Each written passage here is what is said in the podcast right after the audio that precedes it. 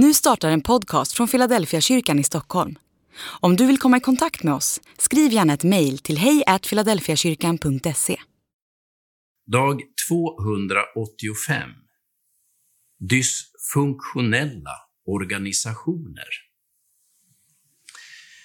Liknelsen om fikonträdet handlar inte om verksamheter eller olika projekt.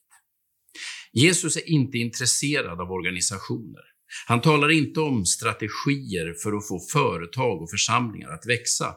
Han talar om människor och hur vi ska växa.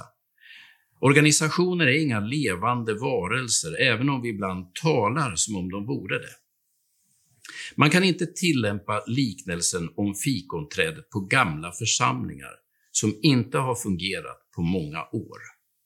Nej, ofruktsamma verksamheter och dysfunktionella församlingar bör man avsluta som, så snabbt som möjligt för allas bästa.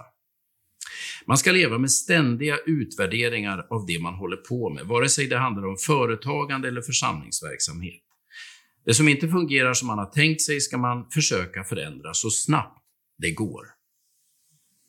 Man kan naturligtvis också tala om projekt eller verksamheter som fruktbärande, men det är ändå inte verksamheter Jesus pratar om i liknelser. Nej, liknelsen handlar om oss människor och våra liv, om vår personlighet, vilken sorts människor vi är och vad det leder till.